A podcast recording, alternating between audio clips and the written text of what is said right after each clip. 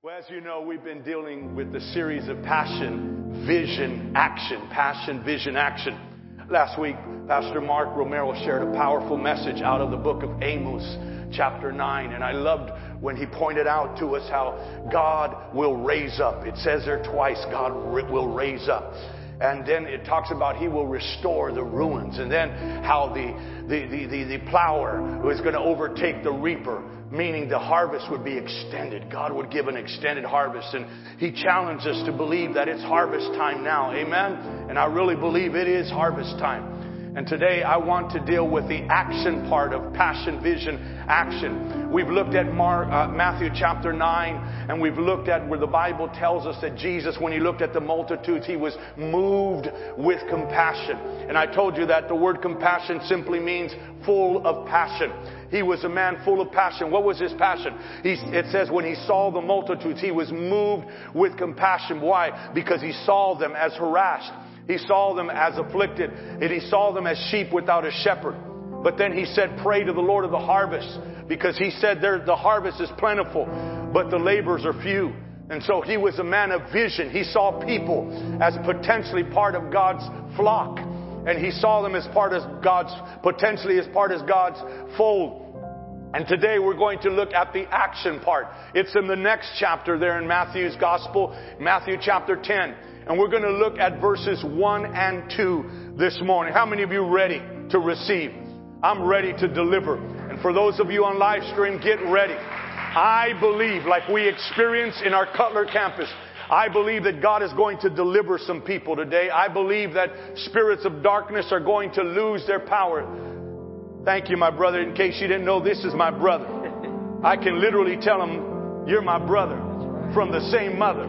Yeah. That's my bro there.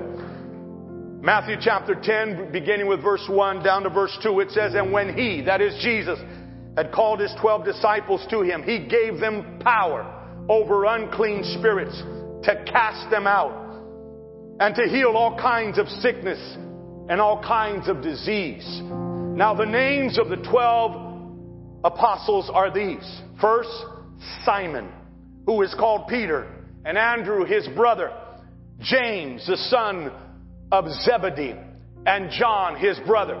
You will notice in the four names that are mentioned there, three of those four were part of Jesus' inner circle Peter, James, and John. And you will also notice in verse 1, they're called disciples. In verse 2, they're called apostles. Now, let me tell you something that has bewildered me as I've continued and grown in my Christian walk and journey. It is this. When God calls, sometimes, or should I say, whom God calls, makes me scratch my head. I mean, if you were to look at these guys and you studied their backgrounds, and verse 3 tells us the rest of the 12 disciples' names, you would be wondering, why in the world would God choose such a ragtag group of men? They were a bunch of misfits. Because when you study their backgrounds, you discover they were men with issues. And yet Jesus intended to begin the kingdom enterprise of influence impacting the world through these 12 men that were a bunch of ragtag misfit men. But here's what I know. God does not call the qualified. I'm so grateful that when God called me, He didn't ask me for my resume. You know why? Because I didn't have one. but I'm so glad that God does not call the qualified, but He does qualify the called. That's what you need to know about Him. Early in His career, someone said that Vince Lombardi the Hall of Fame coach of the Green Bay Packers, knew very little about the game of football. Thomas Edison's teachers gave up on him and said that, quote, he was too stupid to accomplish anything. Henry Ford failed and went broke five times before inventing the Model T. Beethoven's music teacher once said that his chances of ever being successful or a successful composer were hopeless. And Albert Einstein performed so poorly in his high school uh, courses that his teachers actually encouraged his parents to pull him out of school. Think about it. These men were identified and labeled by others as being incapable, as being not qualified.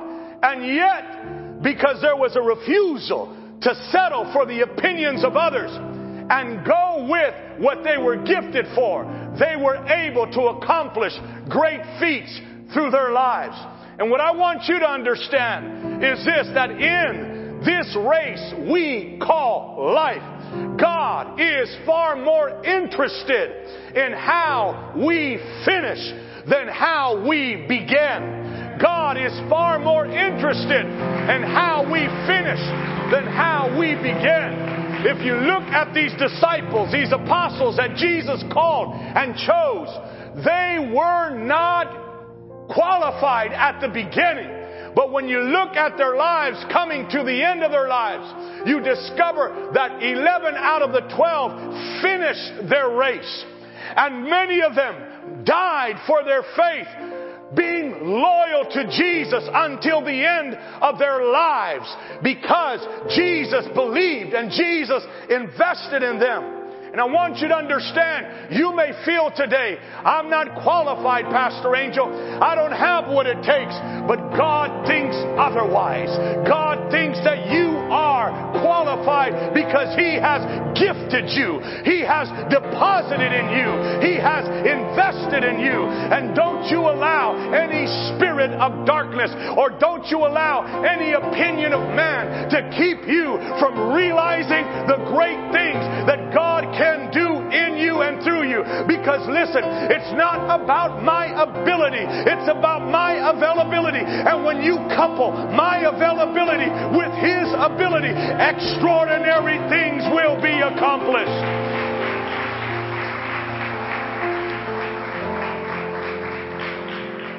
There was an Old Testament professor who taught young people that were preparing for the ministry.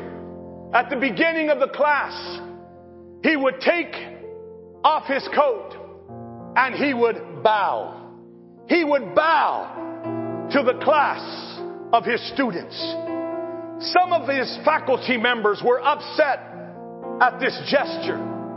He responded by saying, I bow to them because you never know which of them is going to be called of God to some great service.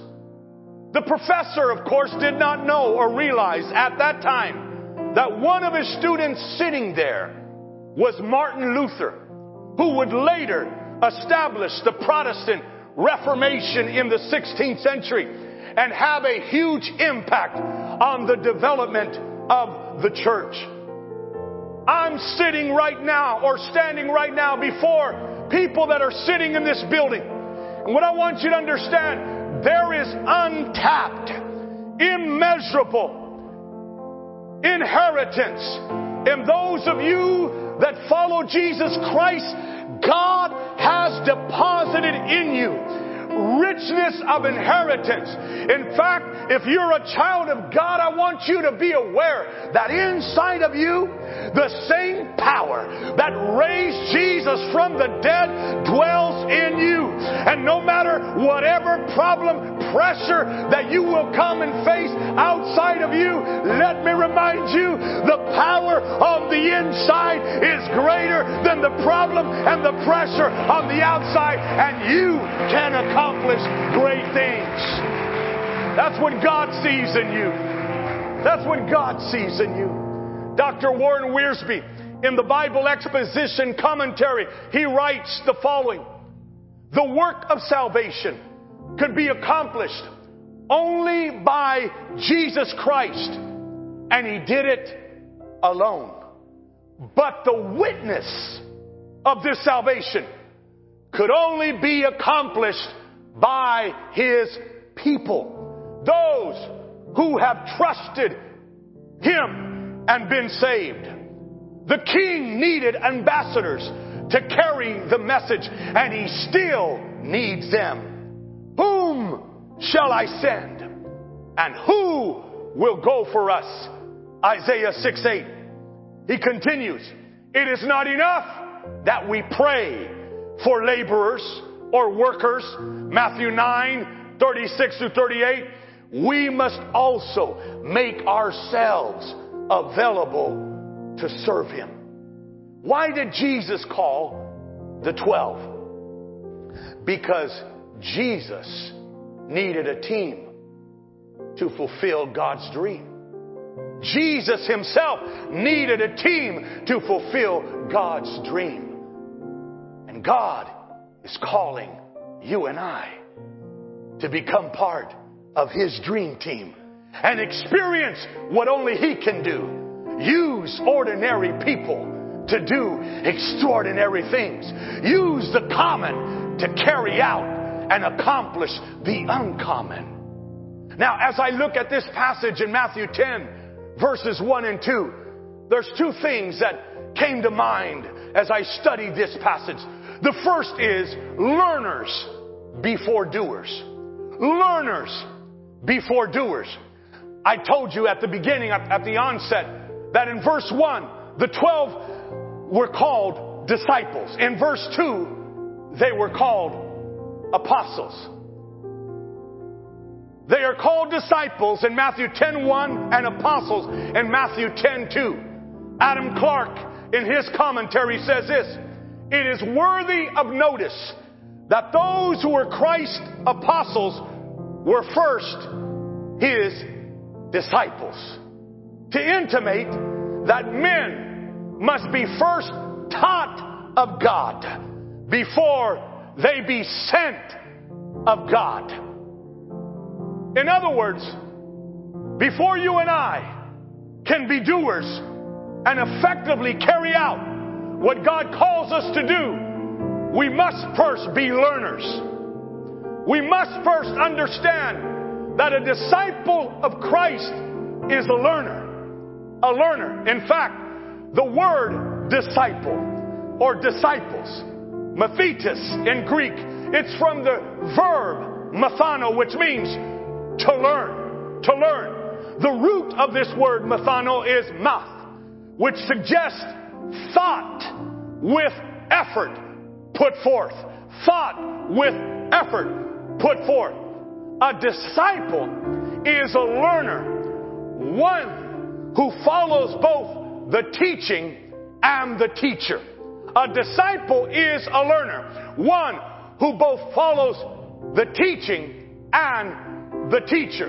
A disciple of Christ is more than a person who gains information from Christ, his teaching. A disciple of Christ is one who follows Christ so that they can experience transformation through Christ. You see, if you're a disciple of Jesus, you're not looking just to fill your head with information. You're following Him because you know that only He can bring transformation to your heart. Jesus is more than a philosopher. Jesus is more than a rabbi. Jesus is more than a mouthpiece for God, a prophet. Jesus is God. Jesus is Savior. Jesus is deliverer. Jesus is Redeemer. And to follow Him is to open up my life for transformation, not just information. A disciple, bottom line, is teachable. And here's what I've discovered. If you're teachable, you're reachable. If you're teachable, you're reachable. If you're teachable, God and you can be connected. And God and you can carry out a great task. If you're teachable, you're reachable. I've also discovered if you're teachable, you're moldable, shapeable. If you're teachable, you're moldable, shapeable. When you're teachable, you come to God understanding you are the clay, He is the potter. When you're teachable, you come to His Word, not just to read it, but to allow it to read you. When you're teachable, you come to God not with your agenda, you come yielded to His assignment. If you're teachable, you're moldable, you're shapeable. And here's the third thing I've learned. If you're teachable, you'll become capable. If you're teachable, you'll become capable. Because as you're teachable, Jesus will instruct you. And here's the thing you need to know about Jesus.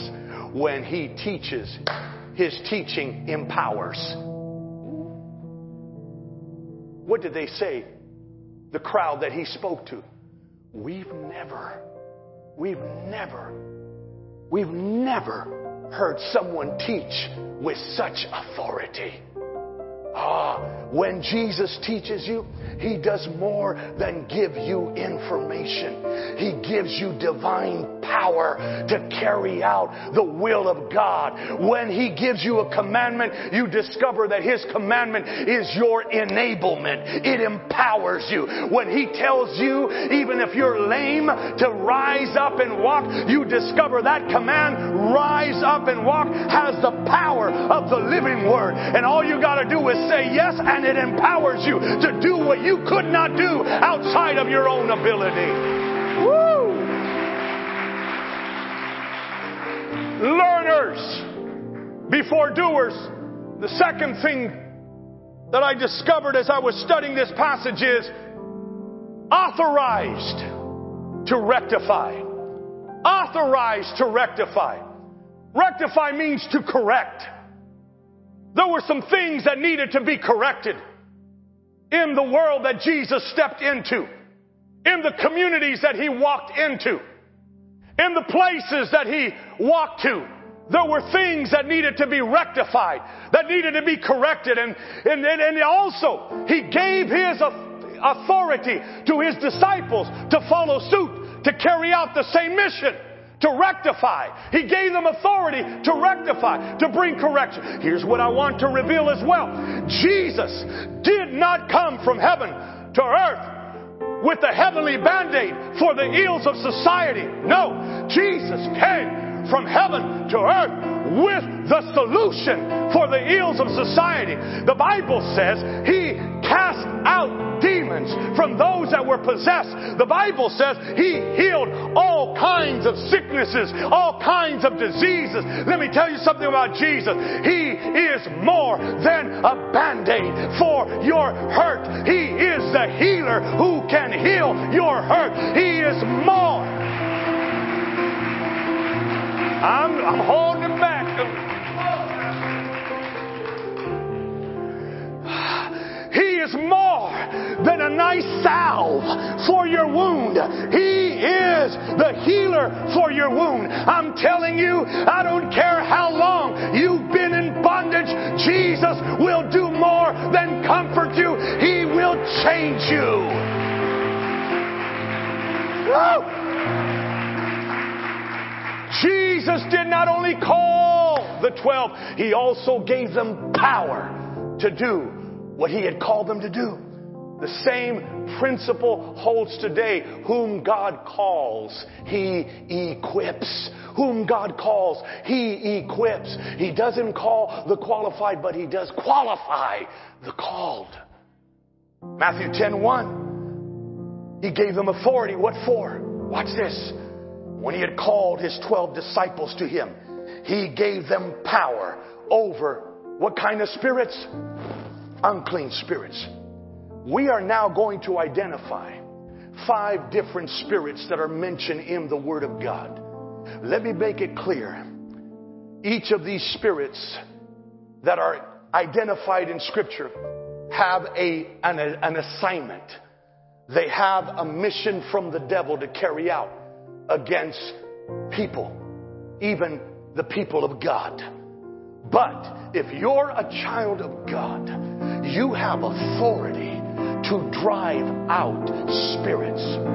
And if you are not a follower of Jesus Christ uh, and you're watching or you're here, I want you to know we have authority. I have authority in the name of Jesus to drive out demons. And I'm not afraid of a demon, witch, warlock, because I know greater is He that is in me than He that is in the world. And if you need freedom, we are ready in the name of Jesus to bring freedom to your life. But let me tell you something. You do not negotiate with demons. You don't try to establish a peace treaty with demons. There's only one thing you and I are called to do with demons. It's to expel expel them. It is to drive them out. Why? Because they have no right to rule and reign in the life of the child of God. You don't have to rent them any more space. You don't have to give them a lease for a certain time. If you're a child of God, you are now the temple of the Holy Spirit. You're redeemed through the blood of Jesus. The cross of Jesus broke the power of the devil over your life, and the name of Jesus authorized you, deputizes you to drive out evil spirits.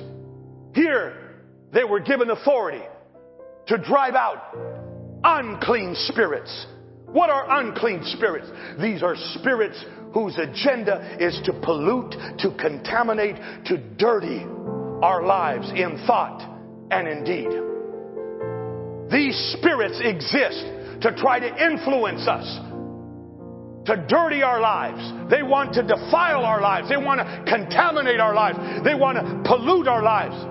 And there could be a time where you're sitting at your house and all of a sudden in the middle of your sitting, you become bombarded with thoughts that are trying to contaminate your mind. And you're like, where did this come from? I'll tell you where it came from. It's an unclean spirit trying to find a place to defile, to contaminate. It's an unclean spirit that wants to pollute and contaminate your life, your body. But you have authority in the name of Jesus to say, you have no right to pollute, contaminate, defile me. I am no longer your slave. I'm not a slave to sin. I'm not a slave to Satan. I've been redeemed by the blood of Jesus Christ. And then in Luke's gospel, Luke 13, verse 11, we read about a spirit of infirmity. There was this woman that was bound for 18 years by a spirit of infirmity. And the Bible says she was bowed over. And it says she could not straighten herself up at all.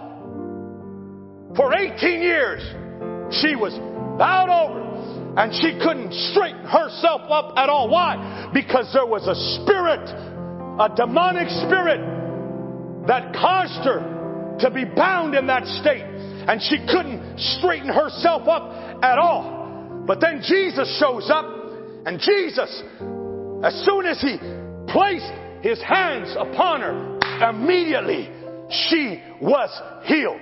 Now, the word infirmity there, asthenia, asthenia in Greek, it means weakness. Not only infirm, but weakness. There are some of you here and some of you on live stream, that there are certain weaknesses that not only keep tripping you up, but they have you trapped. And you've been walking with the Lord from some time and you, you, you keep falling in the same trick and trap of that weakness. And now the devil has you believing that's just the way you are. And you just might as well settle for having to give in to that weakness. That's just who you are. That's just what you got to learn to live with. But if that weakness is keeping you from experiencing the victory that's ours in Christ, then you need to know it is a spirit of infirmity. But I've got good news. Asthenia is also used in Romans 8:26 where it says, "For the Spirit himself helps us with what? With our weaknesses." Woo. In other words, if you're a child of God, Even if you have weaknesses, you are not helpless. Help has come from heaven to your life. His name is the Holy Spirit, parakaleo in Greek, which means one called alongside to help. And He's not there just on your good days. Jesus said He will abide with you forever. Woo!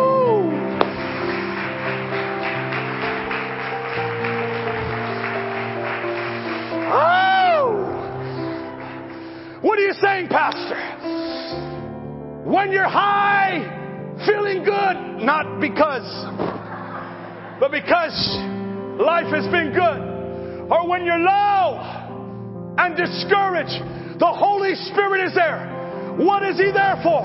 To do more than offer a shoulder to cry on. He gives you strength to battle on. He gives you strength to go on. Woo!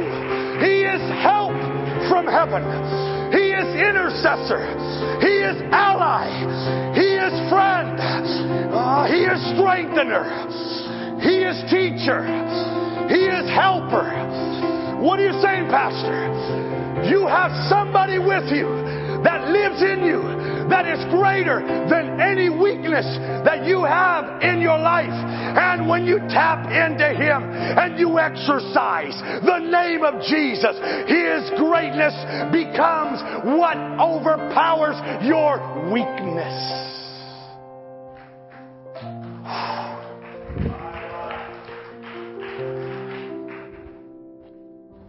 Eighteen years. She couldn't straighten herself up at all. Huh? But then Jesus comes, lays his hands, and the Bible says, immediately, 18 years, couldn't do this in one second after Jesus places huh, his hands on her. She was able to do what she could not do for 18 years. That's the power of Jesus. Woo.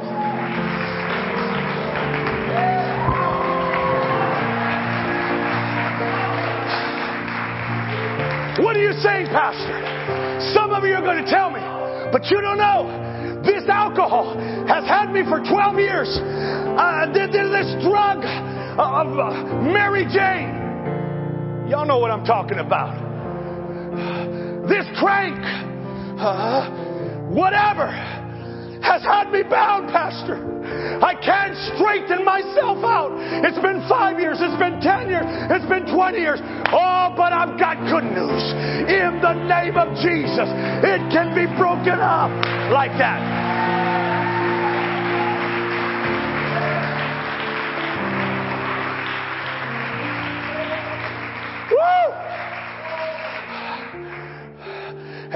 In Ephesians 6:12, we read about evil spirits in the heavenly realms, in high places.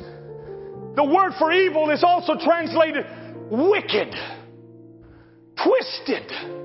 These are spirits whose aim and agenda is to twist our thinking. Make us do things in a crooked kind of way. Ah, these are spirits that come to influence us. And the Bible says they're in heavenly places, the atmospheric heavens. There's this warfare going on. And how many of you have had those times when everything seemed to be going good and all of a sudden you feel like a disturbance in the atmosphere? And you're like, why did that twisted thought come? Why am I feeling to do something crooked and wicked? They also have to do with malice. In fact, they're malicious spirits. And they want to influence you to hold malice in your heart, ill will against others. But Peter tells us in 1 Peter 2 to put away malice. Get rid of it. So, what do you do when these evil spirits come to try to influence you to do the crooked thing or to carry out a twisted or crooked act? You remind yourself I trust in the Lord with all my heart, and I will not lean on my own understanding. In all my ways, I will acknowledge Him, and He will make my path straight. You remind yourself that you serve the God who makes the crooked places straight and that He came into your life. And in the name of Jesus, you have every right to tell that evil spirit, you have no right to rule in my life. I am no longer a slave to sin. I am a son, a daughter of Jesus Christ through God the Father. I am indwelt by the Spirit of God and I can live life the way He says it is to be lived. Then we have in 2 Timothy 1 7 the identity of another spirit where Paul writes, Pastor Timothy says, For God has not given us a spirit of fear, but of power and of love and of a sound mind. The word fear here, it doesn't relate to phobia. It's so, deilia in Greek, it speaks of cowardness or cowardice or timidity. Timothy was in the middle of a society where persecution was rising against the church. In 1 Timothy, Paul writes a letter of how to establish leaders in the church because the church was growing. But now, there's a shift that happened. Persecution came. And people were bailing out, even some of his leaders. Now Timothy is feeling afraid, timid, cowardly. So much so that the gift of God in him is now lying dormant. He's not activating it anymore. And there are believers that sit in God's house and you know you have a gift from God. It's been prophesied over you. It's been declared over you, but you're afraid to activate that gift. There's a timidity, and when a challenge rises up, you feel uh, you feel cowardly. You feel I, I can't, I can't. It's too hard. I don't have what it takes.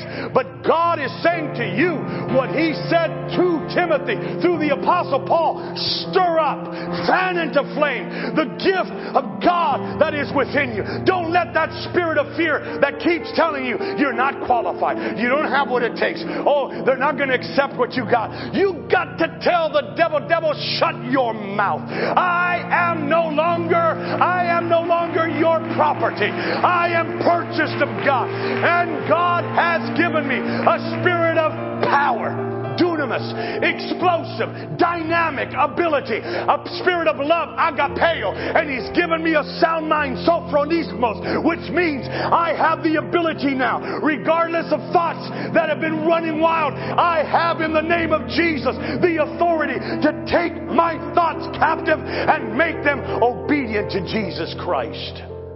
That's what you have in Him. You got to exercise authority. I see too many believers that are just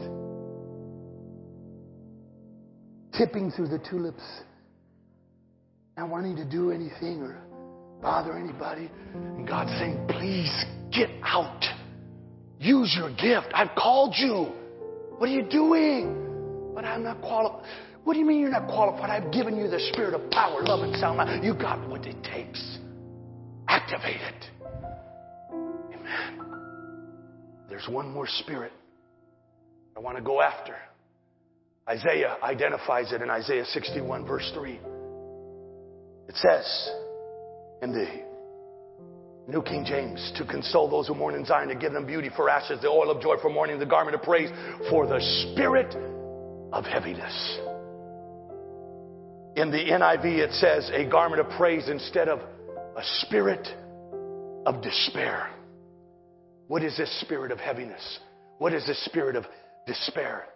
It's a spirit that promotes hopelessness. A spirit that tells you it's over. It's the end. There's no way out. You might as well stop believing. You've come to the end of the road. There's no more hope. A spirit of despair, spirit of hopelessness. And the Bible says in Proverbs that hope deferred makes the heart sick. Hope that is postponed or hope that is set aside makes the heart sick. And there are people right now in this hour in our society that are sick because of worry, sick because of fear, sick because of feeling it's hopeless. We're never going to get through this pandemic. The devil is a liar. We're going to get through it and we're going to go beyond it.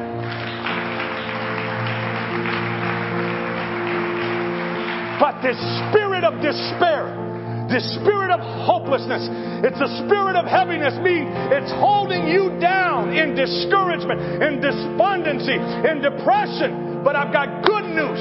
God's provided something by which you and I can drive out that spirit from our lives. It's the garment of praise. Y'all ain't getting happy because you don't know what I'm about to say, but I'm going to tell you now so you can get happy with me. The garment of praise, it's the Hebrew word tehillim. Tehillim. Tehillim. It means a hymn, a song.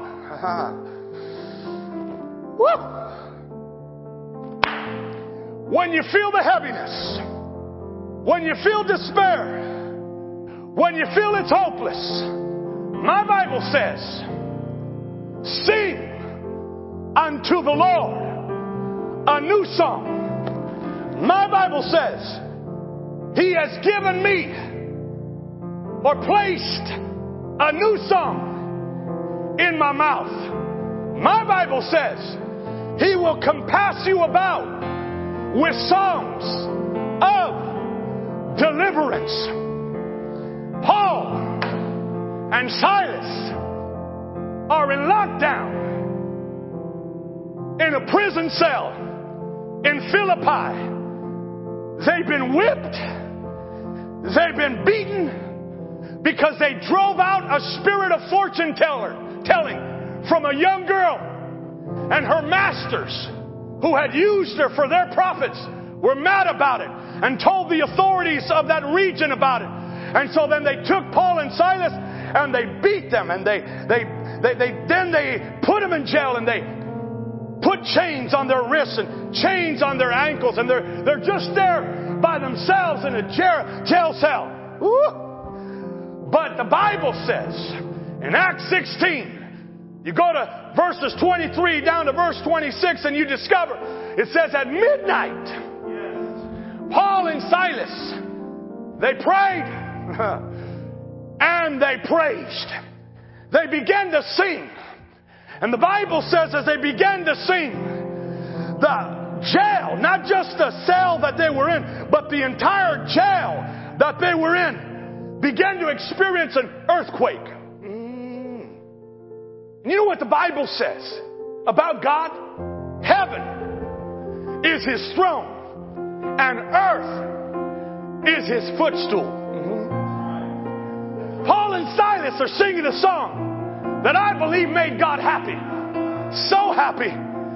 He started tapping his foot. Well, remember, earth is his footstool.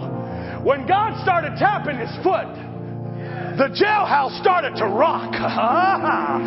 and the Bible says, suddenly, the chains came off of Paul and Silas. And not only their chains, but the prisoners that were listening to them sing too, their chains fell off. And then the Bible says that the prison doors came off their hinges and they opened up.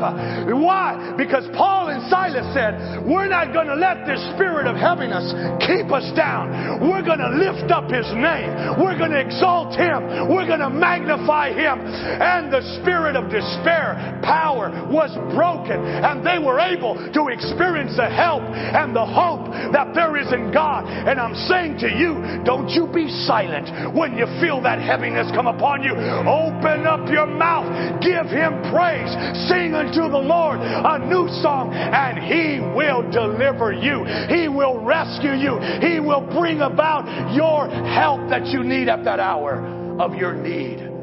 That's what happened with Paul and Silas. You're not listening to a preacher who hasn't lost loved ones. You're not listening to a preacher who hasn't battled with anxiety and depression. I've gone through it. You're not listening to a preacher who hasn't battled physically in his body. But you need to know that this preacher, late in the midnight hour, early in the morning, I've sung a song to the Lord. The reason why, the day after my mama passed away, on that same Sunday, the next day, you found me in Cutler worshiping God. You found me in the house of God with joy in my heart in spite of the sorrow in my soul. Why? Because when you sing His song, you get His strength. When you sing His song, you get His strength. Woo! The Bible says in Luke 10 19, I'm going to wrap this up. It says, Listen carefully.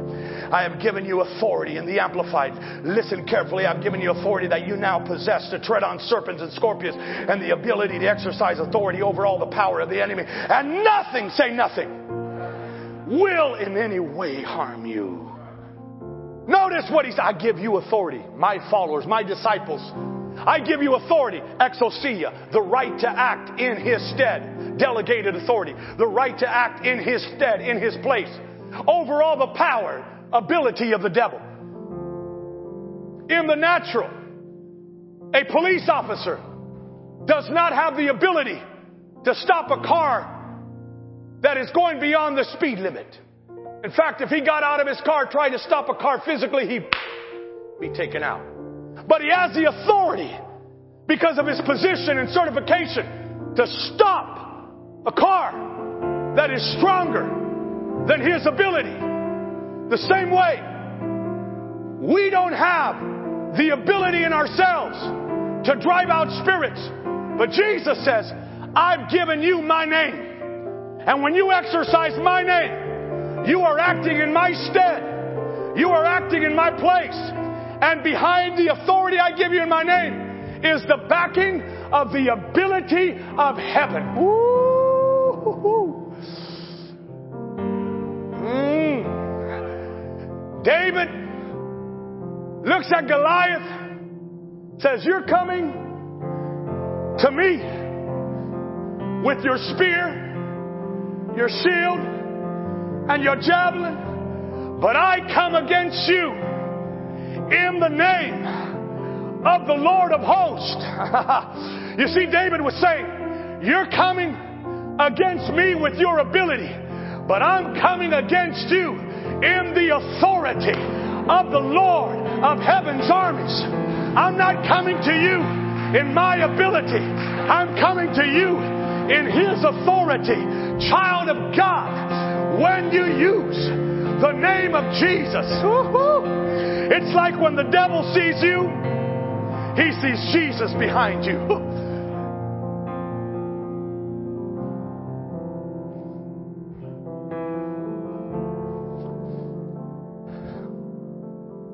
So the disciples come.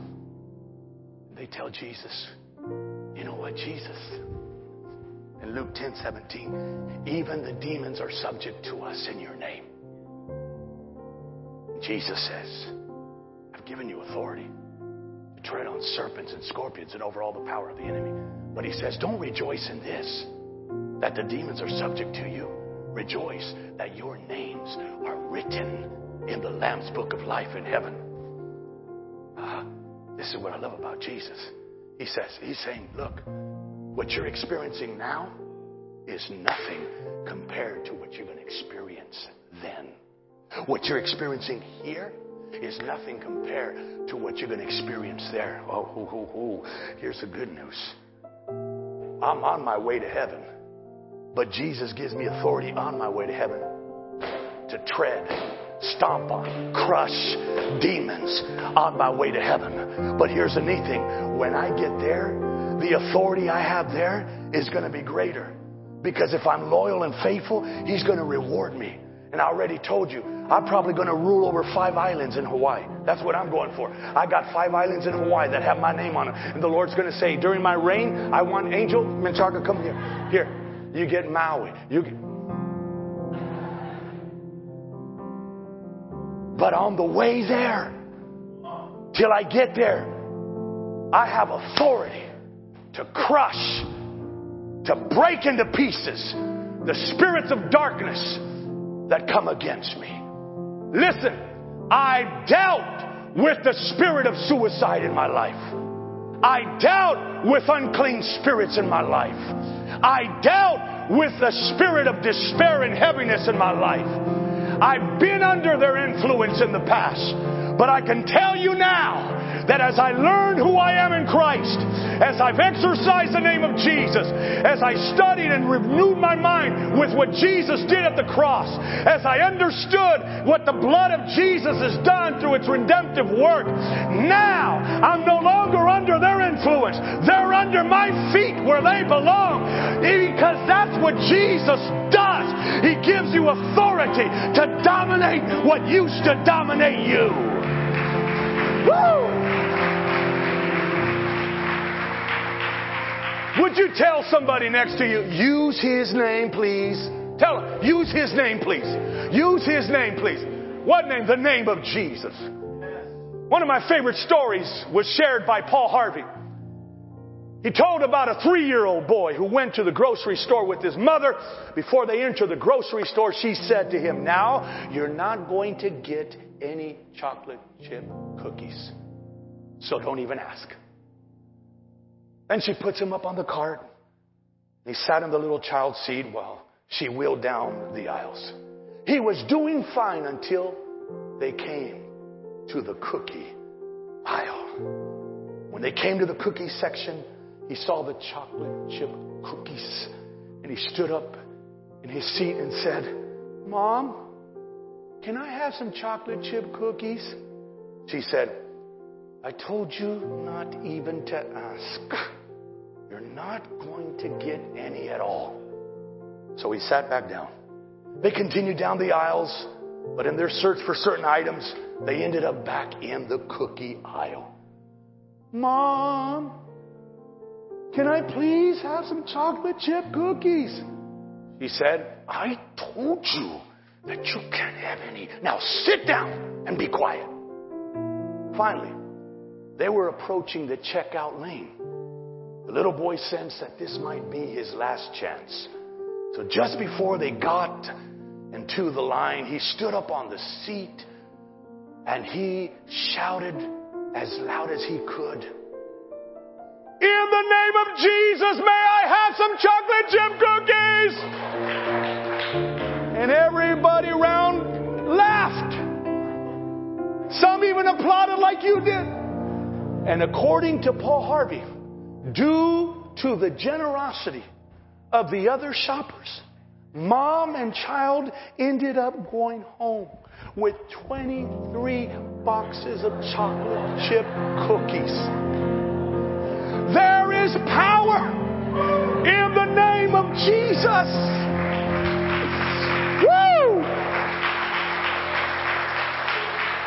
Jesus said in John 14, 13 and 14, and whatever you ask in my name, that I will do that the Father may be glorified in the Son. If you ask anything in my name, I will do it. Jesus said in Mark 16, 17, and these signs will follow those that believe or who believe in my name. They will cast out demons. Woo! It's time to serve notice on devils and demons. There is a no for sale sign on my heart. There is a no for rent sign on my mind. You have no right, no space available in my life. I am redeemed. I am delivered. I am adopted. I am a child of God and I have authority to live in victory.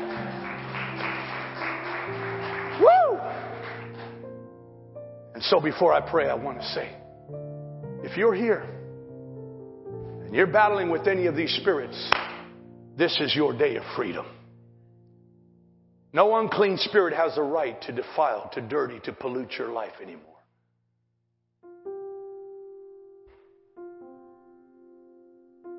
Say, Pastor Angel, I'm battling a weakness that keeps tripping me up and has me trapped. That spirit of infirmity, that spirit of weakness has no right to hold you trapped anymore. You have the right to freedom. Pastor Angel, I've been battling evil spirits that have been influencing me to think in a twisted way or want to do something in a crooked way. I'm telling you today, that spirit has no right to lead you anymore. You can be free today. Some of you that would say, and be honest, Pastor, a spirit of fear has kept me from exercising the gift or gifts God's placed in my life. And I know I'm called to do something, but I've been holding back out of a cowardly sense, out of a, a timidity sense. Today's your day for that spirit to be broken off your life and for you to step out in faith. Trust in God. He's given you the spirit of power, love, and a sound mind. There's others of you. You're way down. You're under a spirit of heaviness. You're under a spirit of despair. You don't see any way out. You are feeling hopeless. That spirit needs to be broken. And how do I break that? You need to open your mouth. Start singing unto the Lord. Start declaring His praises. Start declaring Him. Quit magnifying your problems and start to magnify the Lord, exalting His name through worship. We sing it here praise is a weapon, worship is our warfare. I'm telling you, it is. And it's through the name of Jesus that these spirits are going to be driven out. And if you're watching online, there is no distance to the power of prayer. God can free you there where you're at. If there's a spirit that I've identified in this message today that you know has you under its influence, you are a candidate right now for freedom. You are a candidate now for deliverance. And I'm going to exercise the authority that's in the name of Jesus because I believe powers of darkness are going to be broken. Heavenly Father, I thank you that in this building right now, as well as on live stream, Lord, your spirit is present. Jesus said to the Pharisees that question how he was driving out demons, but if I, through the finger of God, do drive out demons, then surely the kingdom of God has come. I thank you that the kingdom of God is here. The rule of God, the reign of God. I thank you that through your rule you overrule the working of every other foul and foreign spirit. I thank you that unclean spirits right now. I thank you that right now, unclean spirits, as well as spirits of infirmity and evil spirits and spirits of fear, as well as spirits of heaviness and despair, they are under the rulership of Jesus for your word reveals in Ephesians chapter 1 verses 18 to 20 that through the resurrection power you raised Jesus from the dead and you sat him far above all principality and power. Colossians 2 tells us in verse 11 that he is the head over all principality and power. And Lord, your word says in Colossians 2:15, having stripped them of their authority, having disarmed them, principalities and powers, having disarmed them at the cross. And so I declare the victory of Jesus right now, and I plead the blood of Jesus upon the minds and hearts and lives of your people and of those watching right now and of those that are here and there on live stream who find themselves being demonized or being oppressed or harassed by these spirits of darkness. In the name of Jesus, I take authority over every foul spirit, over every unclean spirit. I take authority over the spirit of fear, a spirit of despair, the spirit of heaviness. I take authority over every evil spirit. I take authority over the spirit of weakness, of infirmity. I say it must loose its hold and it must go in the name of Jesus Christ go through the blood of Jesus Christ. Your work is nullified. Your work is nullified through the blood of Jesus. And in His name, I command your hold to be broken off of people that seek and want freedom today. In the name of Jesus Christ, we decree, we declare, we speak forth, we prophesy freedom. We declare in the name of Jesus that victory is ours right now. We give you praise, Lord. We exalt you. We magnify you. We thank you that as we put on the garment of praise. The spirit of heaviness is warded off. The spirit of despair goes in the midst of this atmosphere of praise. We lift up our voice to declare there's no other. There's no other name. The name of Jesus is all powerful. Thank you, Lord. Thank you, Lord. Jesus. Jesus.